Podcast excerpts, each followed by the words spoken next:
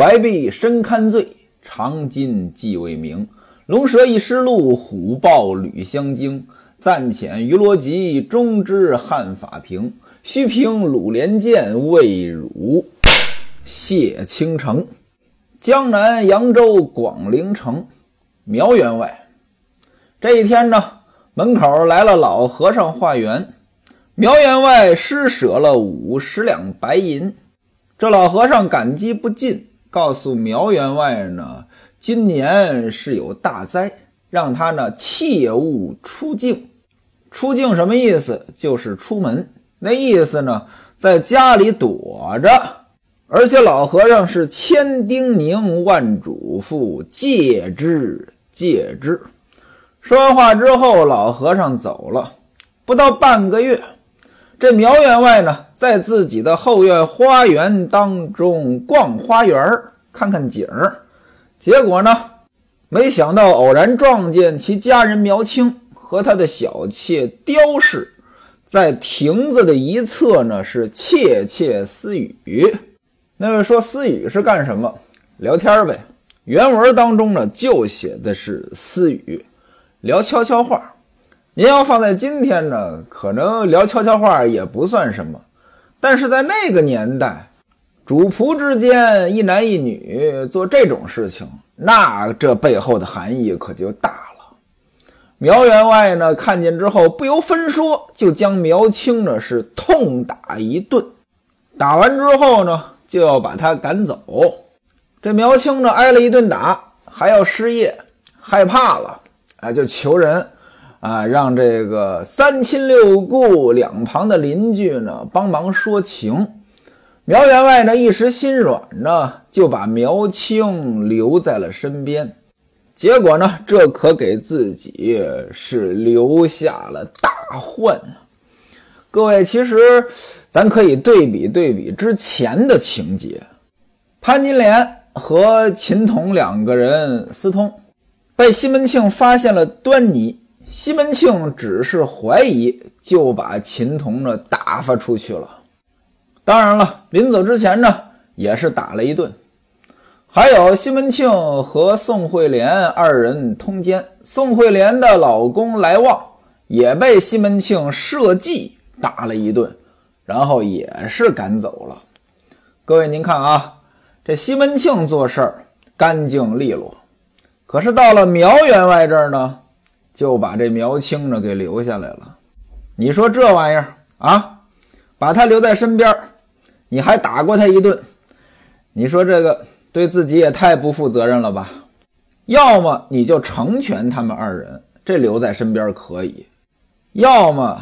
你既然把人家打了一顿，打人家一拳，防备人家一腿呀，是没错，仆人有错。可是轮到自己身上，有几个人能承认自个儿有错啊？干脆你就赶走。在明朝历史上也有类似的事件。当年夏言啊，这内阁首辅啊，内阁首辅夏言对严嵩不满，放出话去了。要办严嵩，结果呢？严嵩带着严世蕃两个人跑到夏言他们家，泪流满面，连连磕头求饶，弄得夏言心软了，就说这事儿呢，我就不追究了，饶过了他们二人。最后夏言死就死在严嵩身上了。各位您看呀，当断不断，必受其乱呀。这苗员外离倒霉不远了。话说呢，苗员外有个表哥，这人叫黄美，也是扬州人，举人出身，在东京开封府呢做通判。通判这个官位呢，咱们反复说过很多遍了。您看这个名字啊，像是这个法院的，其实呢不光管诉讼，还管什么粮食呀、水利呀，就这些啊，做通判。原文写他是博学广智之人，有学问。话说有一天呢，这个表兄黄美给这个苗员外呢寄来一封书信，请苗员外呢到东京去，干嘛去呢？一来呢到东京去玩二来呢给苗员外谋个前程。苗员外一看到这封书信呢，那真是喜出望外，跟自己的老婆还有小妾说：“这东京乃碾谷之地。什么叫碾谷之地？皇上的车叫碾，谷呢就是轮子。碾谷之地，那就是皇上待的地方。这东京呢很繁华呀，我老早呢就想去看看，但是呢一直没有机会。没想到表哥呢。”给我来书信了，让我去，这个正合我意。他老婆李氏就说了：“说前几天不是有个和尚跟你说，咱们今年运气不好，有灾吗？嘱咐咱不可出门。这回你要去东京，路途这么远，撇下这一大片家业，还有幼女病妻在家。”而且呢，出去到底能得到什么样的前程呢？这也说不定，还是别去了吧。人呐，就是鬼迷心窍啊。这苗员外按理说你应该听，但是没有，不但不听，反而呢火了，说大丈夫生于天地之间，桑胡朋始。桑胡朋始，这什么意思呢？拿这个桑桑树啊做的弓。拿这个蓬草做的箭，那桑胡捧屎是干什么的呢？过去男的出生之后呢，呃，有这么个仪式，拿这桑胡捧屎，一共是六支箭，分别射向天地和东西南北。啊，这干什么意思呢？就是好男儿志在四方。苗员外说了，哎，我也得三呼捧屎啊！如果不能遨游天下，观国之光，观国之光啊！就是看看祖国的大好河山，徒老死有下。什么叫老死有下？有窗户，但是呢，跟今天咱们说的窗户呢不完全一样。古人说的窗是开在墙上的，这个有呢是在里面的建筑里面，在这个堂和室之间，大概就相当于客厅和卧室中间的窗户。这叫有，徒劳死有下，就在家里边白白的老了死了，没有用，他是这个意思。苗员外说了，况且我胸中有物，有物有文化，囊有余资，兜里有钱，何愁功名不到手？哎，我一去就有功名，不像你说的啊，什么这个不知道前程如何，此去。表兄必然给我一个美差，你不要再说了。于是呢，就吩咐家人苗青收拾行李，打点行囊，带着两箱金银，载了一船货物，够奔东京而去。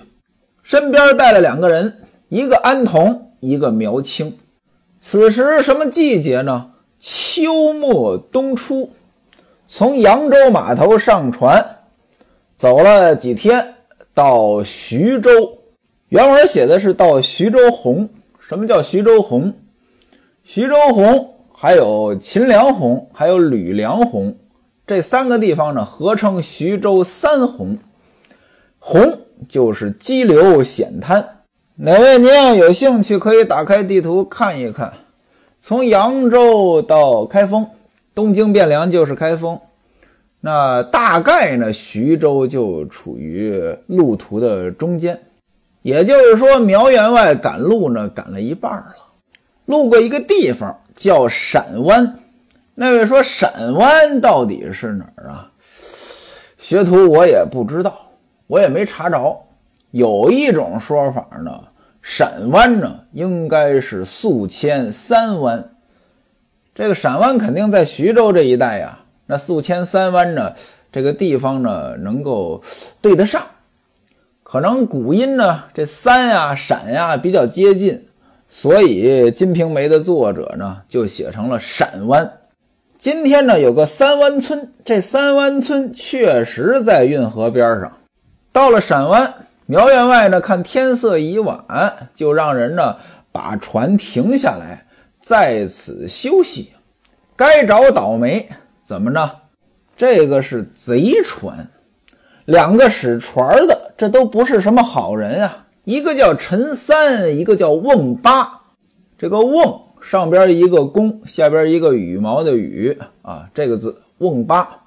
另外呢，还有一点，不着家人，弄不得家鬼。什么意思呢？家里出怪事儿，准是家中有人参与。苗青呀，苗青恨他的主人，恨得牙根儿都痒痒，就想报仇。今天可来机会了，心里就想呀，不如呀，我和这两个船工，我们合在一起，把我们家主人弄死算了。推到水中，神不知鬼不觉，我们把他的财物全分了，啊，我再回去呢，把我们家夫人呢给他弄死，反正呢他也病得差不多了，我再和雕氏和我那小情人儿啊，我们把家产这么一占，这多美呀！您看这苗青呢，胆子还挺大，就和这两个船工呢私下底商量。说我们家主人皮箱当中有一千两金银，两千两缎匹，还有很多好衣服。你们两个人跟我合作，咱们三人把这些东西平分。这陈三和瓮八呢，一听笑了：“嘿，好家伙，你要不说呀，我们也有这个意思。”三人是商议已定。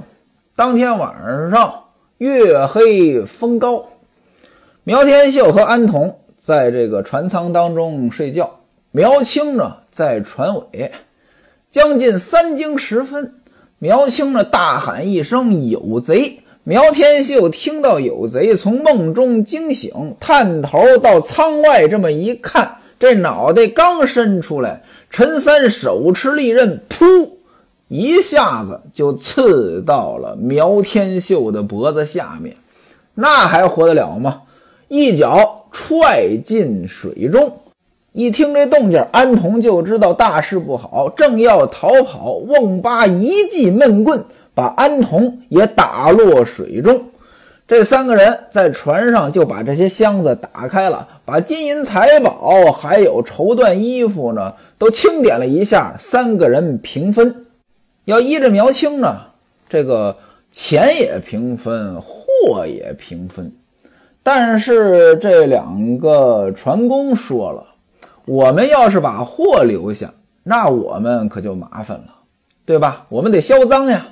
你是他手下的家人，你拿着货拿到街上去卖，这个呢没人怀疑。因此呢，这两个船工呢就把这个金银拿走了，一千两金银都拿走了，还拿走了一些苗员外的衣服。他们呢撑着船跑了。其实这个分配呢肯定是不均，但是你苗青有什么办法呀？你要不乐意，人家连你也宰了。苗青呢就只好拿了货物，另搭了一条船，船行至临清码头。临清啊，这是个地名，今天呢也有临清县，山东省聊城市下边的一个县，是个县级市，临清市。到临清市上岸，先交税，啊，过去这个运送货物得交税，这叫钞关，钞票的钞，关门的关，钞关。那么上了岸之后呢，就得去卖。临清这个地方离清河县很近，今天您打开地图一看，直线距离大概是二十多公里，所以呢，就到清河县去卖这些货物。为什么到清河县去卖呢？这咱们一开始呢也说过了，清河在当年的地位就相当于今天这个大城市了。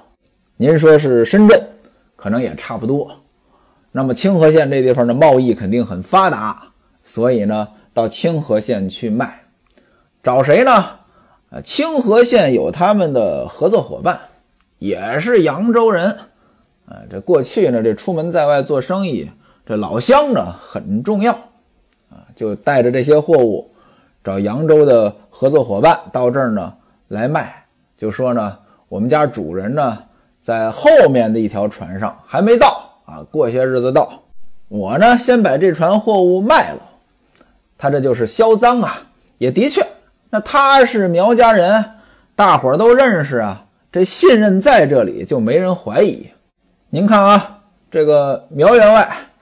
这死的够惨，其实您也听得出来，苗员外这人呢心眼儿挺好，结果呢，落得这么一个下场。苗青本以为这事儿呢做的是天衣无缝，结果没想到呢，安童没死。安童被人打了一闷棍，打昏了，落在水中，但是没死啊，没死呢，被人救上来了。一个打鱼的老头儿听到这个芦苇荡当中呢有人哭，老头呢过去一看呢，一个十七八岁的小厮，哎呀，这是怎么回事啊？把他给救了。一问呢，原来是扬州苗员外家的下人，在这里呢被人打劫了。这老头呢不错，把这个小厮呢安童给救了，还给他衣服，给他吃的。老头呢就问安童：“你是要回去呀，还是跟我就在这儿过算了？”安童说：“现在主人遇难了，也找不着，我还能回去吗？愿跟随公公您在此。”老头说：“那也好，你就跟我在此吧。也许有一天呢。”咱们能找到杀人的凶手，到那时候呢再说。安童是千恩万谢，就跟这老头儿跟这渔翁呢在一起生活了。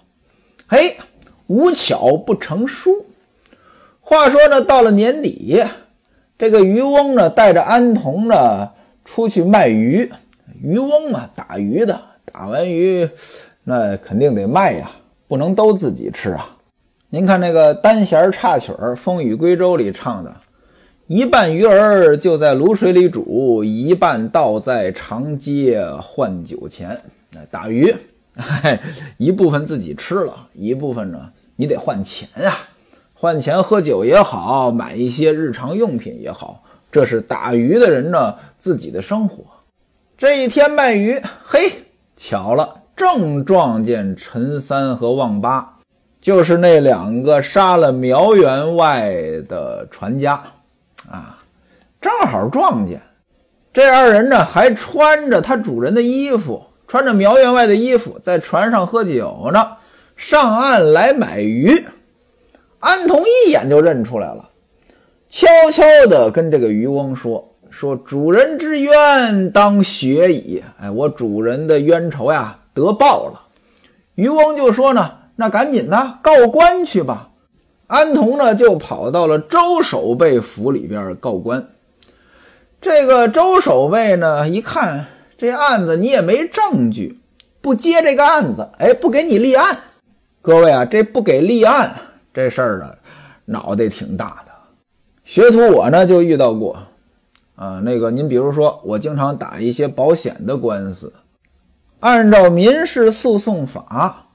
这保险的官司呢，他既可以在保险标的的所在地打官司，也可以在被告的所在地打官司。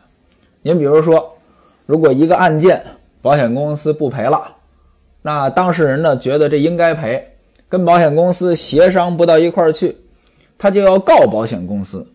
对于人身保险来讲，保险标的是什么呢？被保险人。您比如说，一个父亲。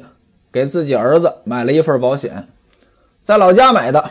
买完保险之后，过了一些年，这儿子呢长大成人，到大城市打拼了。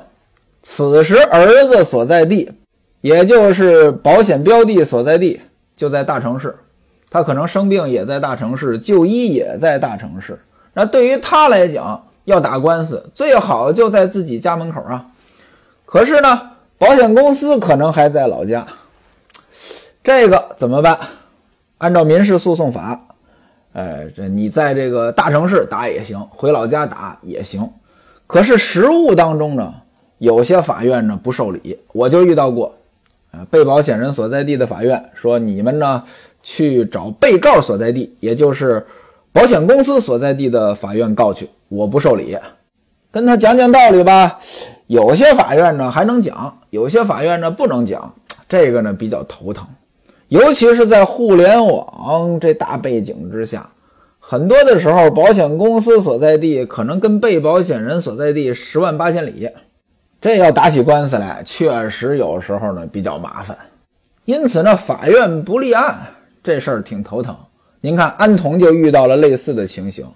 啊，找周守备告状去，啊，他是巡河的守卫啊。按理说呢，这是在河上边运河上边发生的案子，你得受理。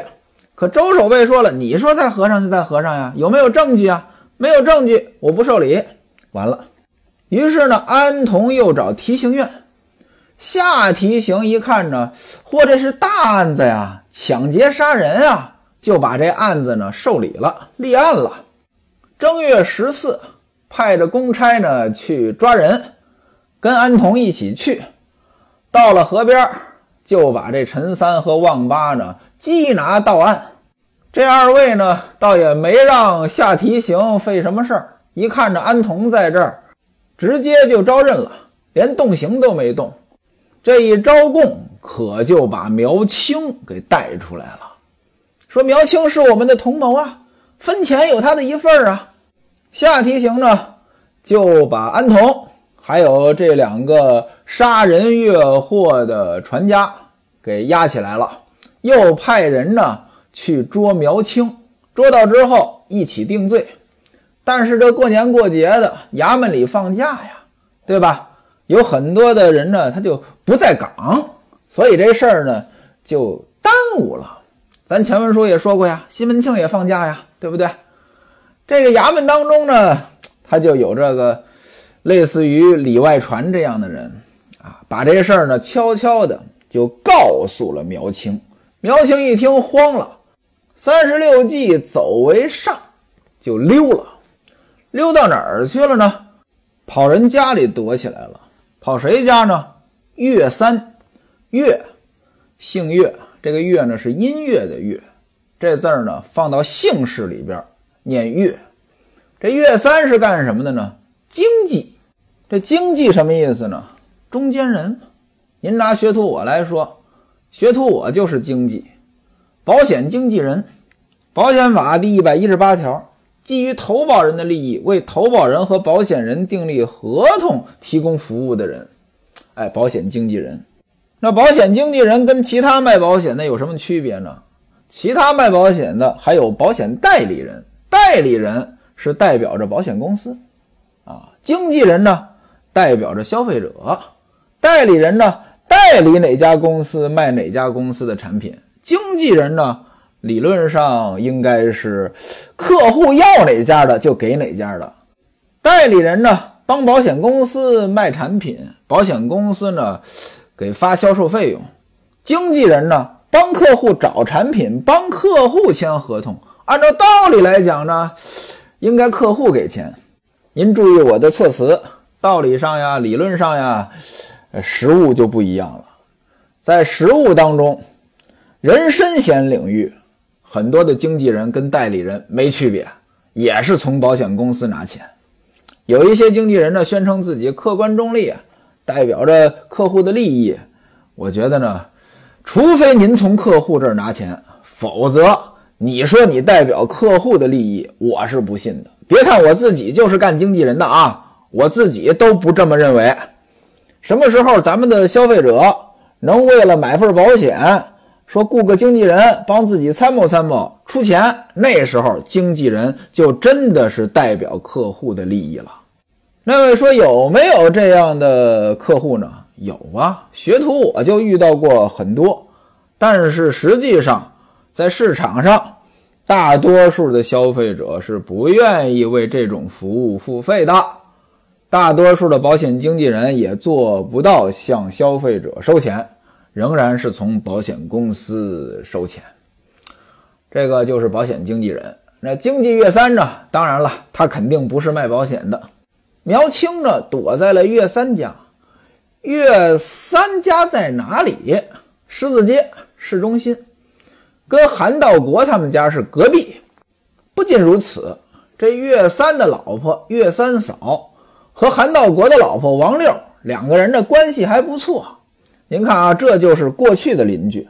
过去说远亲不如近邻，啊，这个邻居之间呢，一般呢，呃，都是有交往的，大多数呢交情还不错。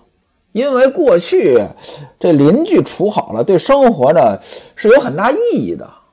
您比如说要出去一趟，家里边的活物得有人照顾，什么叫活物？包括孩子，包括老人，也包括养的这些什么鸡呀、鸭呀，都得有人照顾。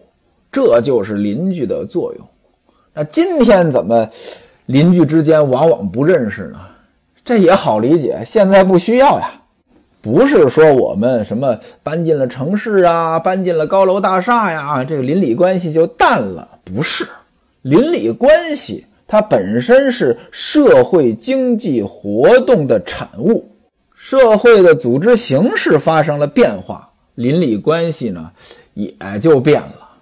岳三嫂和王六两个人呢经常走动，关系不错。苗青来到了岳三家，岳三一看，哎呦。不对呀，面带愁容。哎，你怎么了？苗青一五一十的就都说了。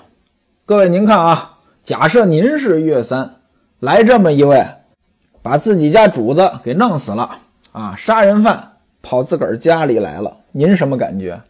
一般人估计害怕吧。